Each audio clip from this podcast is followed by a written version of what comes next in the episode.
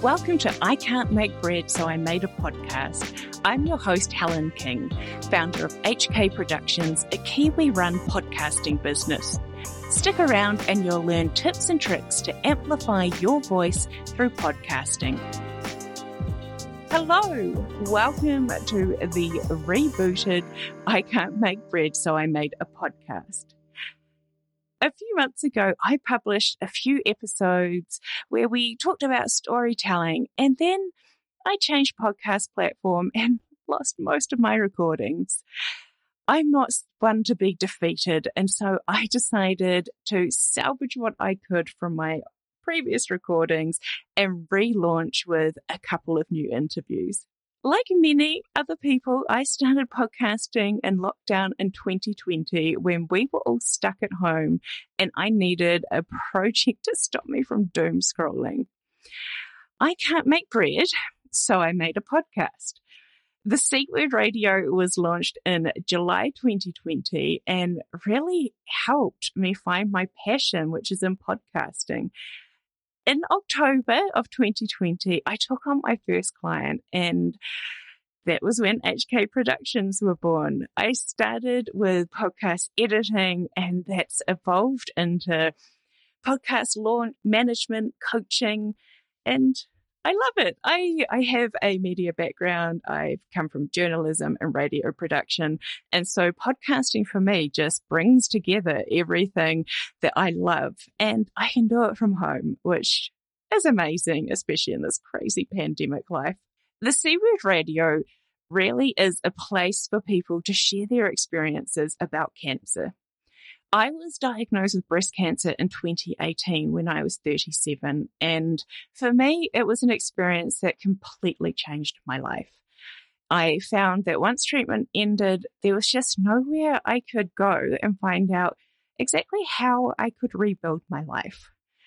I think the C word for me has just been this way for, to connect with other people and learn how they've done it because it can be a really lonely experience trying to figure it out on your own. I Can't Make Bread, so I made a podcast is more of a little side project that I'd been thinking about earlier this year to help others who might be thinking about starting a podcast but don't know how to do it and just need a little bit of inspiration. I love podcasting. And one of the things that I love so much about my work is that I get to help other people discover their passions and, and find a voice. Today's episode is a discussion from my kitchen table over cups of tea and biscuits, which is actually how I think all podcast interviews should be recorded. I had been following my guest on Instagram and she inspired me. She was amazing, just what she was creating and her dedication to challenging the status quo and really putting diversity into the spotlight rather than being a buzzword or the word of the day. Elena Ashimbaeva started Storyo with her partner Stephen Mayo after he mentioned to her that he wanted to learn how to be a better ally. They started creating videos that really share narratives that are not seen or are rarely seen in the mainstream media with a focus on gender diversity. We started our conversation with how Storyo came to be. I've always been part of those diversity and inclusion committees or whatever at work, or if it wasn't a formal structure, I would just be talking about it anyways to uh, like colleagues and employers or university and stuff. And I've been a part of uh, Women and Non-Binary in Tech Auckland. It's a group of women and binary who work in tech and we organize events in Auckland and there's a Slack community. And I guess I would come home all the time and talk about that, you know, my frustrations and all the how slow things are moving. And my partner, Steven, so he ran a marketing agency at the time and he did lots of content creation for that, I guess, like just random interviews or whatever. And because I'd obviously come home and talk to him and he was like, Oh, I in his marketing realm and the work that he was doing, he just noticed like it was funny he noticed because we are very aware of it. And uh, as a white cis male, he only noticed when I was talking to him about it that like all the interviews and panels, not all, but most visible boards or if you Google like your top 10 entrepreneurs or whatever else uh, in New Zealand. And actually, pretty much everywhere in the Western world is very white, male, cis people, I guess. so we talk a lot about that at home. And he was like, How do I be a good ally? And how do I, like, do you reckon if I just interviewed a women and non binary for this, would that be a, like, what do you think about it? And then would you also want to help me? And I was like, Yes. So I kind of, I, I don't know, it was really random. And I, I fully like overtook it from him pretty much and just made it totally like my own thing pretty much. And we initially, I think he wanted to interview like show different women non-binary who have done some awesome stuff. And we quickly found out that actually the way you do interviews, it makes sense, affects the story so much. Like the stories that are told often is very sensational, very like here is if there's some struggles involved, here is how I've overcome them, and now I'm the successful blah blah blah. Or um, a story of a CEO, how they've started from nothing and worked really hard, and now they're the CEO. Nothing wrong with the stories, that's fine. It's just that they were like the majority of the stories online, and reading those stories just makes I don't know. I felt quite incompetent reading the stories and just thinking, oh my god, am I only successful and worthy when I've achieved X, Y, and Z on society's capitalist scale of success, whatever that means. So yeah, so we quickly thought, okay, we'll just start reaching out to how about we just like completely not do that and just talk to our friends and friends of friends. And that kind of grew um, from there. Yeah, yeah. That's the, the beginning of the the journey, I guess. I love that so much because I we were talking before we started before I hit record and I was telling Elena why I started podcasting and one of those reasons really was around how cancer stories are told and they aren't always nice and have a lovely ending. And a lot of people reject that being called a warrior and they fought this brave battle and all of that stuff so I love being able to have conversations around that because I think we need to allow people to tell their stories mm-hmm. in the way that they feel yes. they should be told. Yes. And it's actually probably even more to, to add to that as well is that we are so used to and, and i've been really like actually I, I didn't know at the time when i started story like it really helped me unlearn or is helping me unlearn all these narratives if we tell a story or if we anything online that we consume has to be like sound bitey and ah, like it has to keep our attention and it has to be constantly providing stimuli. All the movies, you know, all the whatever interviews, everything has to be like story. What's the story? And has to be, and in a way that I knew that's the stuff that I consume sometimes too much, and that's why we get into overdrive. Oh, we constantly have to have produce outcomes and outputs and be amazing and talk, tell whatever sensational stories, versus just like this could be a life is actually doesn't have to be that way. And it just it and most of the time it's not. It's just the way we talk about it. So how about we just tell like normal stories of everyday people that are wonderful, but are not don't have to be like this roller coaster of an emotion all the time. And it's okay. I guess because one of the one of the things that I've really been thinking about, and it really has come up recently with the proposal of this film, "They Are Us," and which rightly people have really been vocal about, is that thinking about who is telling the story and who is the main narrative, and I would love to know what you have learned as you have, you know, grown in Storio and encountered these different people and been present for their stories. What has that taught you about what diversity is? Yeah. Oh, actually, it, I, I got into it thinking that I'm very woke, millennial, that, and oh my God, I'm. I'm an ethnic migrant woman. I can speak to those things, and I've done all this work in previous places, and yet it's still teaching me how little I know of my own biases and my own approach. And even with, as you said, with storytelling, right? When you're, when you, like the kind of questions you ask, even if you say, okay, it's not going to be, I'm not going to direct a film about you.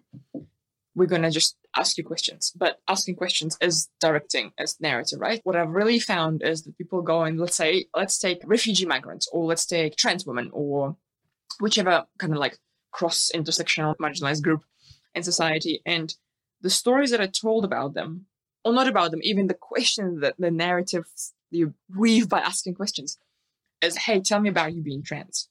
Or hey, tell me about you being a refugee, or how hard it was, or what do you think about that? And I think I've been really learning, unlearning, figuring out my place. I'm like, I don't want to do that.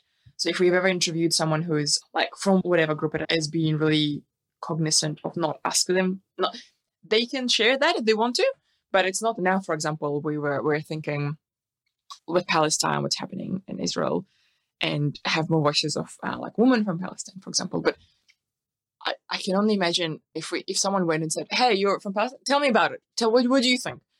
And a lot of people are just exhausted of talking and thinking about it, and they don't want to they don't want to share anything. They just want to talk about their life and maybe their kids or their hobbies or their work or whatever. And I guess the same narrative goes with with everyone, right? So even being the interviewer when you just you think you're just this kind of wall listening to the person, you are directing the narrative and asking the questions. So being really careful, and I've been really learning that as well. Like, how do I bring out the person's story? What that is, ask them questions and have a conversation, but not let focus on a very one such a small part, or maybe it's a big part of their identity. Because a lot of the news about, oh, this is a refugee, poor them, let's talk about them. Hey, you're a refugee. How do you feel about being a refugee? And maybe they just don't know, don't want to talk about it. Maybe they're like, I don't, that's not part of my identity anymore. Or, geez, I'm such, I'm so much more than a refugee. So yes, I think it's interesting.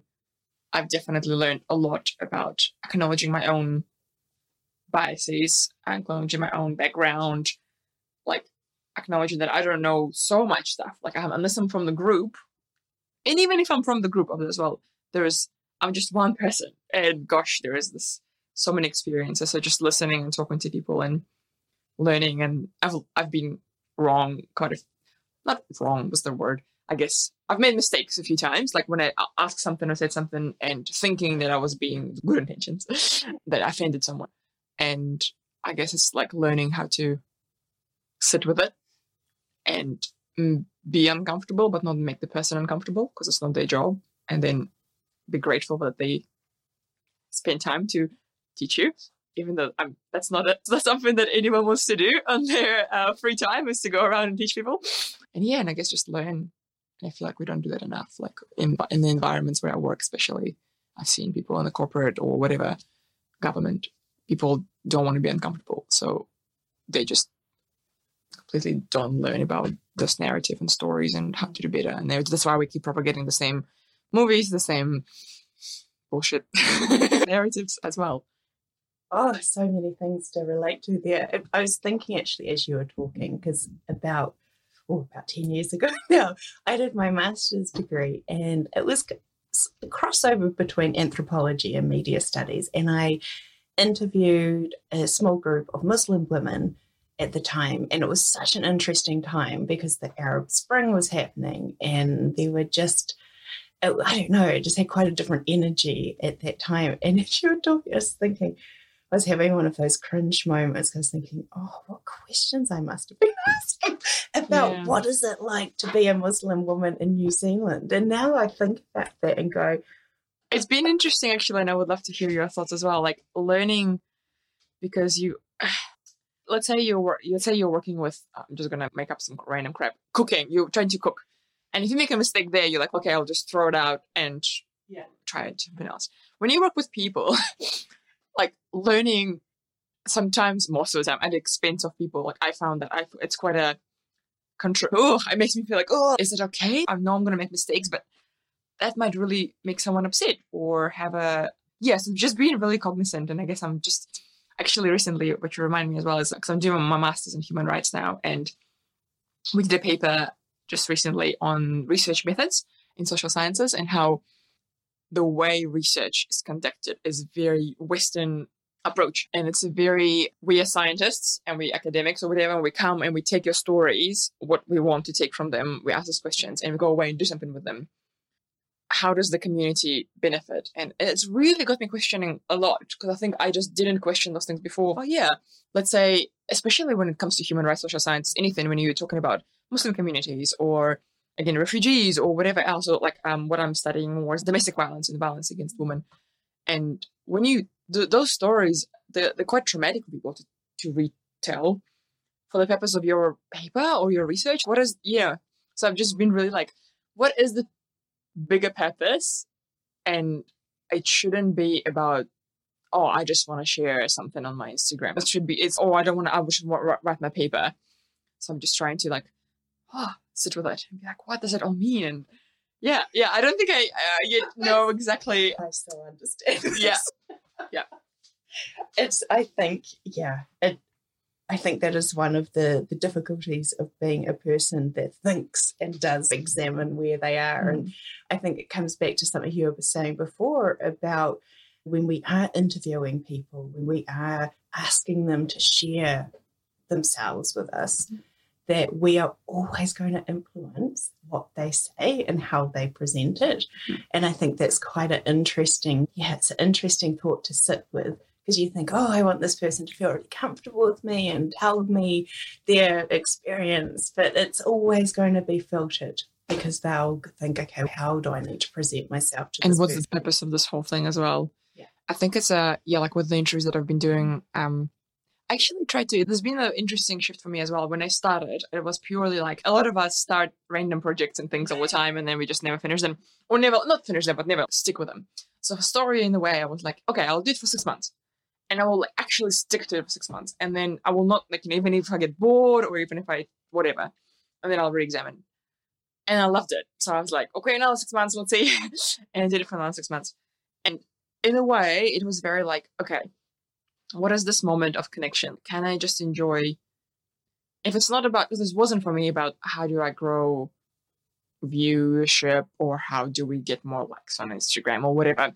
It was like, okay, can I just focus on this moment, present moment, I'm here with this person talking and sharing a story and they're sharing something with me and I always share back because we when I do interviews it's like a lot of I still talk a lot back. I cut it out all most of the time, but in this moment is what does it feel? How does it and a lot of the people that I don't usually get to tell their stories, uh, like for them it's quite important. Being as you might know as like be, someone telling whether to do with cancer or anything else, like someone telling their story, even if it's just to one viewer, which is you, that like sense of like my voice matters. So having this moment of okay, how do you make them comfortable? How do you make this whole interaction? How do you whatever?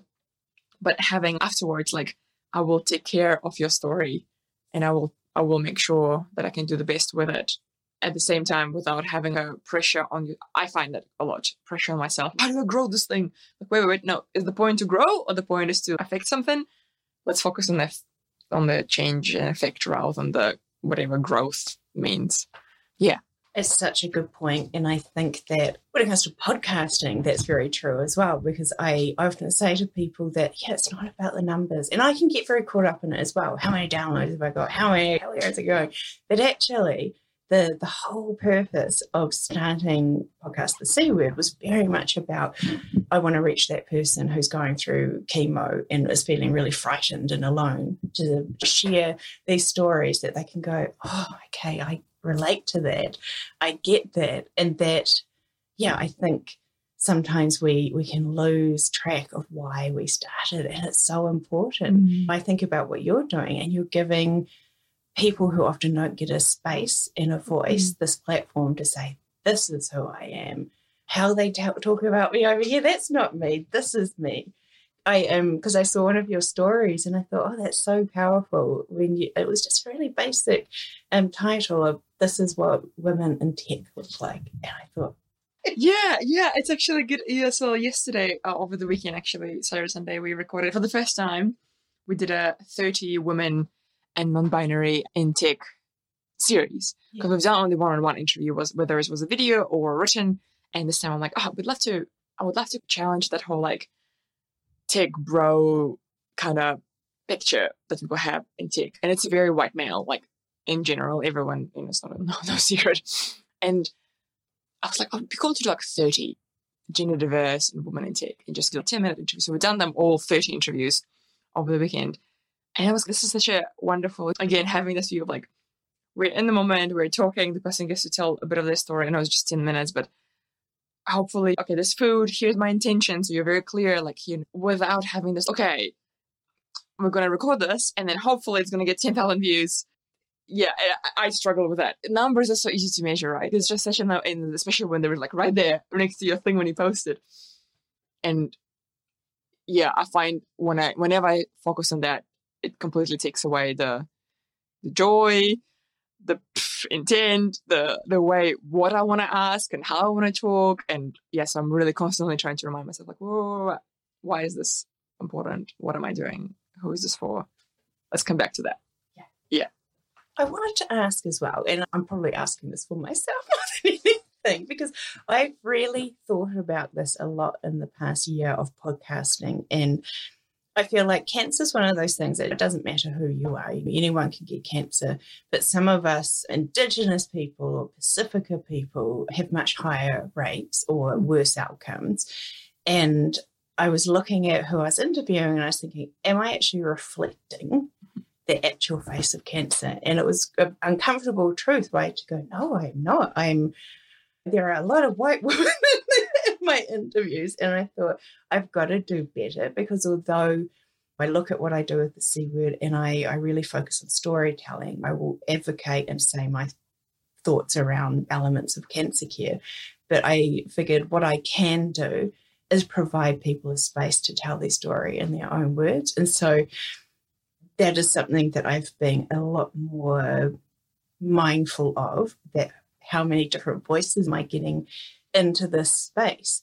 But I, and that's my very roundabout way of saying, how can we be better allies? How can creators, whether you're a podcast creator, you're writing, how can we be better at inclusion and making sure the voices that we're amplifying aren't just yeah yeah yeah for sure for sure i don't know if i like have a answer uh, i have thoughts i found that a lot actually in my work because i used to work with government and a lot of the times we and I, and I spoke to them about it many times openly like we, we sit in boardrooms in wellington on 20th floor with 13 people None of them are Maori Pacific. Maybe one person is in the room.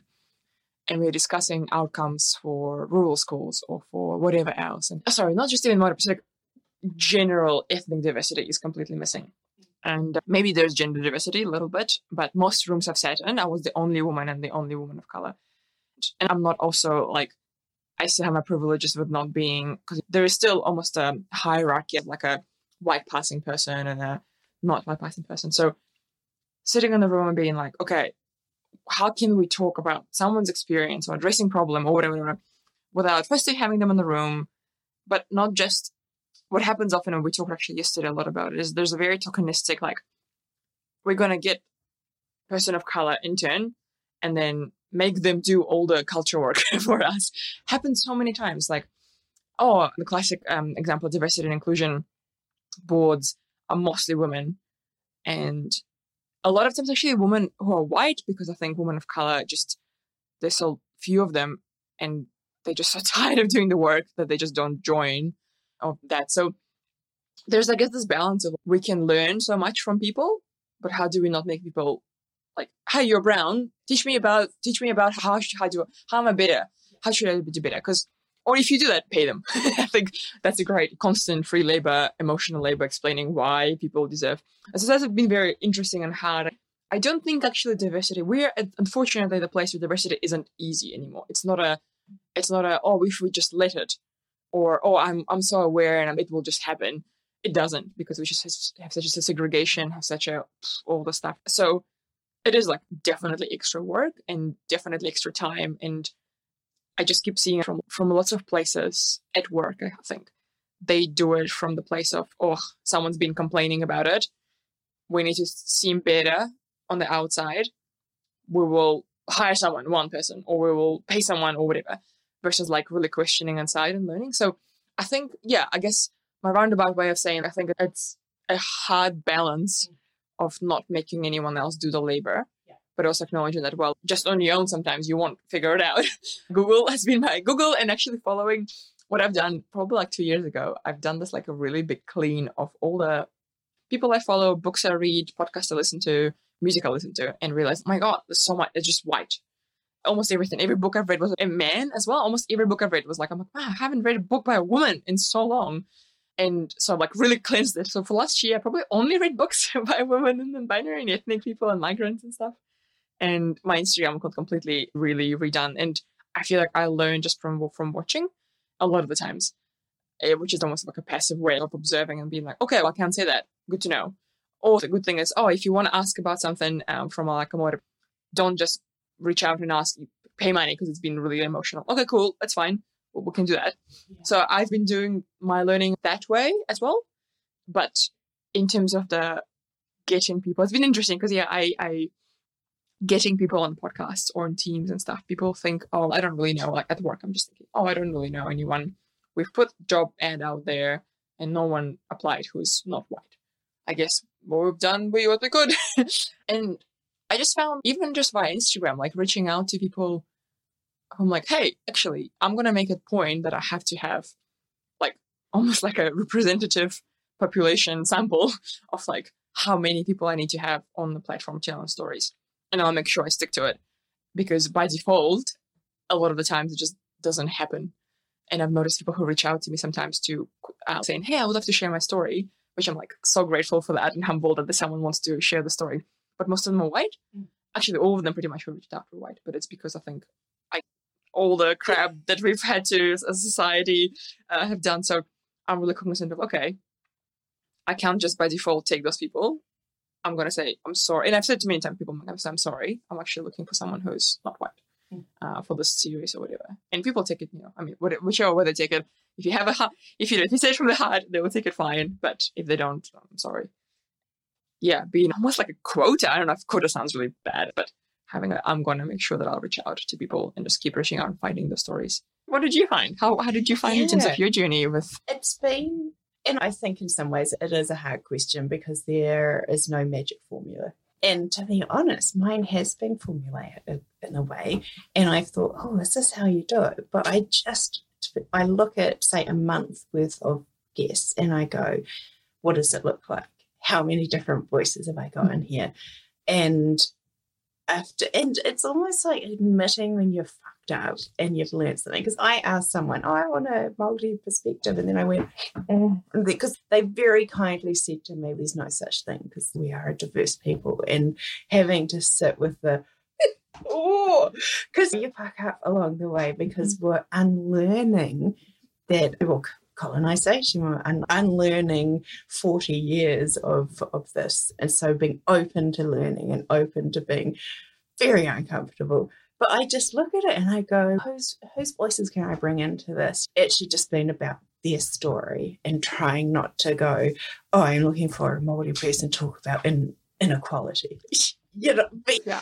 I, I've had, yeah, at the moment, I've been really deliberate about it. And then trying to notice when I'm not being and yeah. Yeah. I guess that's it. And I'm really lucky. I feel really privileged that I work for a woman in the States. I freelance to her for editing and I get to listen to lots of different podcasts, and some of them are from women of color in the States.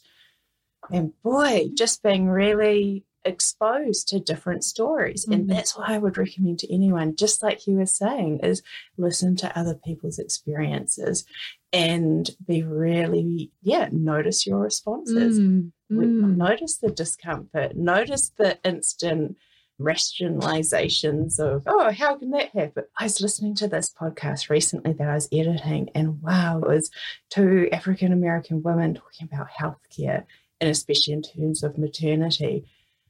And those stories were horrific. Mm. And instantly my head's going to, oh, wow, how can people be so cruel to another human being? Mm. But that's my privilege as a mm. white woman.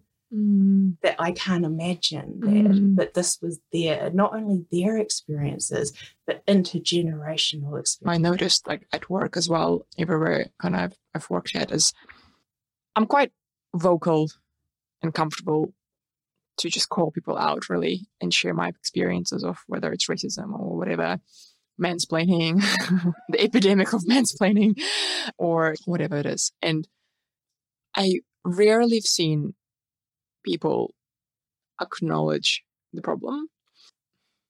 It sounds yeah it sounds silly because i guess in the like more progressive world or whatever people acknowledge problems all the time but in in in the realm of the whiteness i guess I've rarely seen someone saying, Hey, we acknowledge that this is, we haven't done a good job with it and we want to learn and we're going to try and put some work into it. And I feel like without hearing those words, I almost never trust whatever else they're doing. I don't really trust that that's where that's coming from. And seeing people like again being the only only like ethnic woman in the room or just woman or whatever, and calling it out to people and just seeing the uncomfortableness that they kind of experience and being like, it's okay, uncomfortable is okay. That's how people. That's how most people live their whole lives when you are a minority in the room but just saying, okay, you're right. Okay, yes, there's a problem here. We acknowledge we need to do, I'm going to go away and think and I'll come up with a way to do better. So I feel like that's a big part, at least for me, it's been a big part. When someone says that, when someone says, hey, I, am I might be fucked up or, sorry, I don't know if I can swear, uh, or, or we fucked up or whatever it is. I'm like, we're going to do, we're going to try.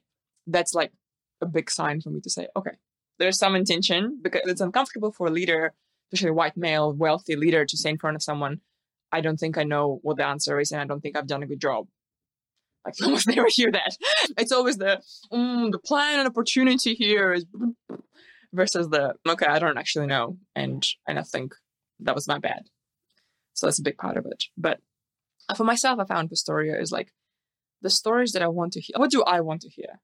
And what kind of people do I want to meet? And what kind of stories I want to like? I, I just know being from Kazakhstan, like the so many times people like, oh God, tell me and tell me about what is, what is it like and stuff. And for me, it's quite I, I love talking about it because it's very it's quite different. People don't know, and I would love to more people to be like, oh yeah, it's my home, and guess it is different, and I can talk about it.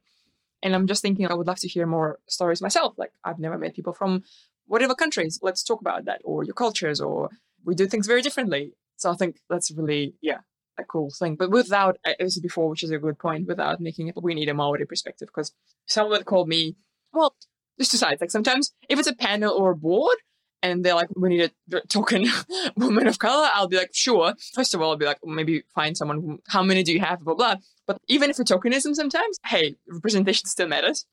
I, I, I really try not to center the story around this part of people's identity. As you said before, if someone experiences cancer, tell me about how you experience cancer versus like how do you as a Maori experience cancer? Because that's could be quite a like I'm just here because you want diversity and it's a hard yeah, not the nicest place to be, I think. And I was thinking actually the other thing in that I have learned, and I think is so important for other white folks to think about, is that we don't need to be patted on the back when we do things and not to expect it mm-hmm. because actually what you're doing is just acting like a decent human being and that's the bare minimum any of us can do. Mm-hmm. I think that is one of the things that I'm learning more and more is just to do and not broadcast it or yeah. just be like, okay, I'm going to do these things. I follow this amazing woman on Instagram who did a lot of shit recently, Anna McAllister. Her and another woman, Tina Ngata, really spearheaded this sort of camp oh, campaign, I guess, or awareness around these revolting racists, white supremacists. Oh yeah. my god, it was disgusting, and that was a real eye opener, I think, for me of how can we support women of color when this is they are really doing the heavy lifting, and a lot of it was will give to us financially mm-hmm. and those sorts of things, or go and complain and report all those mm-hmm. things. And so I think it goes back to what you're talking about before of when we have lots of different people in our social media feeds, we learn that stuff that actually white people can do the heavy lifting and not expect praise for it and not expect a good pat on the back for being a good whitey. It, you just you do and sit with the discomfort.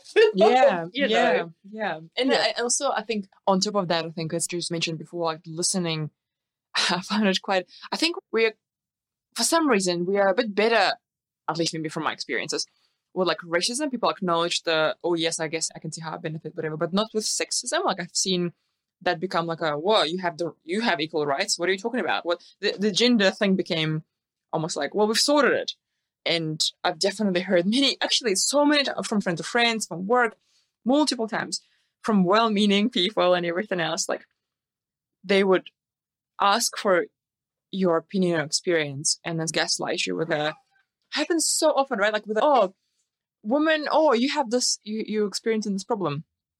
No, I know you're not. No, no, no, we, oh, actually, it doesn't exist anymore. Like, what about uh, recent, actually, we had a, this event that I go to with kind of uh, friends and random people get together and discuss topics and whatnot. And it's really lovely. And we were talking about gender discrimination, and someone was saying, "Oh, it doesn't exist anymore." And I think in the moment, I'm like, I don't.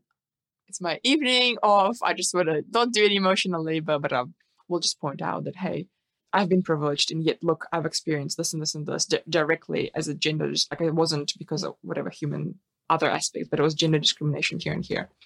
Another person shared something as well, and the response was like, "Ah, oh, but as anecdotal, like actually in general, like statistics, whatever." I'm like, actually, statistics show even worse pictures and I've seen it surprisingly often again, and, and I feel like I'm quite I'm usually in more progressive cycles that um circles, sorry, than some people. So it was quite I was quite surprised that people would say that or say, "Oh, tell us what you think we should do," and I tell them and they think, "Nah, I think we should do this."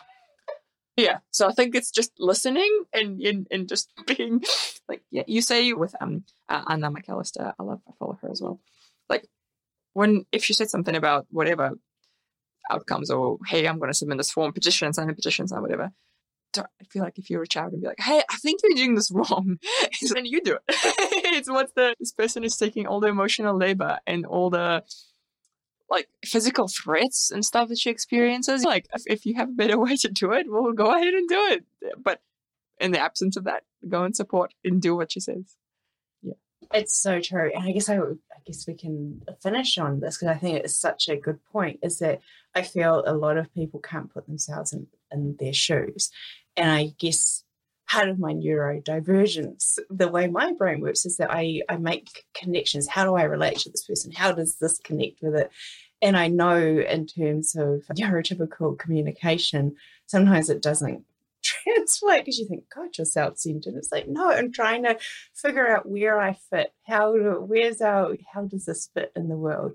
And I had a, a tiny sliver of, of trolling on Twitter last week and was called a bitch and a twat and all these awful things. And I was thinking, that was this tiny little bit. And I just imagine what Anna and Tina must have experienced and i just think how like how vile a person do you have to be to think i am going to threaten this individual mm. and i think even if you can just put yourself mm. in that person's shoes for one moment and think what would it be like if your image was used in the way that it had been? Or what would it be like to constantly have things in your inbox saying you should die, you're this, and the other? And I think that even if we can do that for one moment, that mm. should give motivation to think, how can I support this person? Yeah. Yeah. And and on that note as well is how like people who have the the position, the privilege, the luck, whatever it is to be let's say if you're white and you're with white friends, or if you're male and with your dude friends, or whatever it is, or you maybe you are a woman of color and everything else, but you have the influence and control or whatever it is. How how do like I always joke with them with my partner because we do this work together and with Storia, and I can be doing all the work and all the I do all the interviews and stories and stuff, and especially for some of the projects I do like way more emotional labor, and we'll be sitting with some people like uh, randos or friends or whatever, and him, me saying a point and him saying a point and how much more weight his and he always laughs. He says, "It's ridiculous. You do all this work and you like you have all this. You're doing research and you're doing and you can back it up with your personal experiences and numbers, and people will not. Will kind of oh yeah yeah. And then he says it as a white dude, and then it's oh maybe I should listen to it. And I take it like it's sad, but also wow, what a wonderful thing is to have this privilege. Use it like just little call outs and little oh this is uncomfortable. I'll say it wow, what a, it's like power. That's wonderful. Yeah. yeah. People should use it. Thank you so much for coming and having tea and cake with me and sharing your experiences. It's just been so wonderful to connect and yeah. hear more about what you do. It was so wonderful. Thank you so much. Thanks so much for joining me. If you have loved this episode and want to learn more, please come and follow me on Instagram for more content or subscribe on Apple Podcasts. You can find all of that information in the show notes.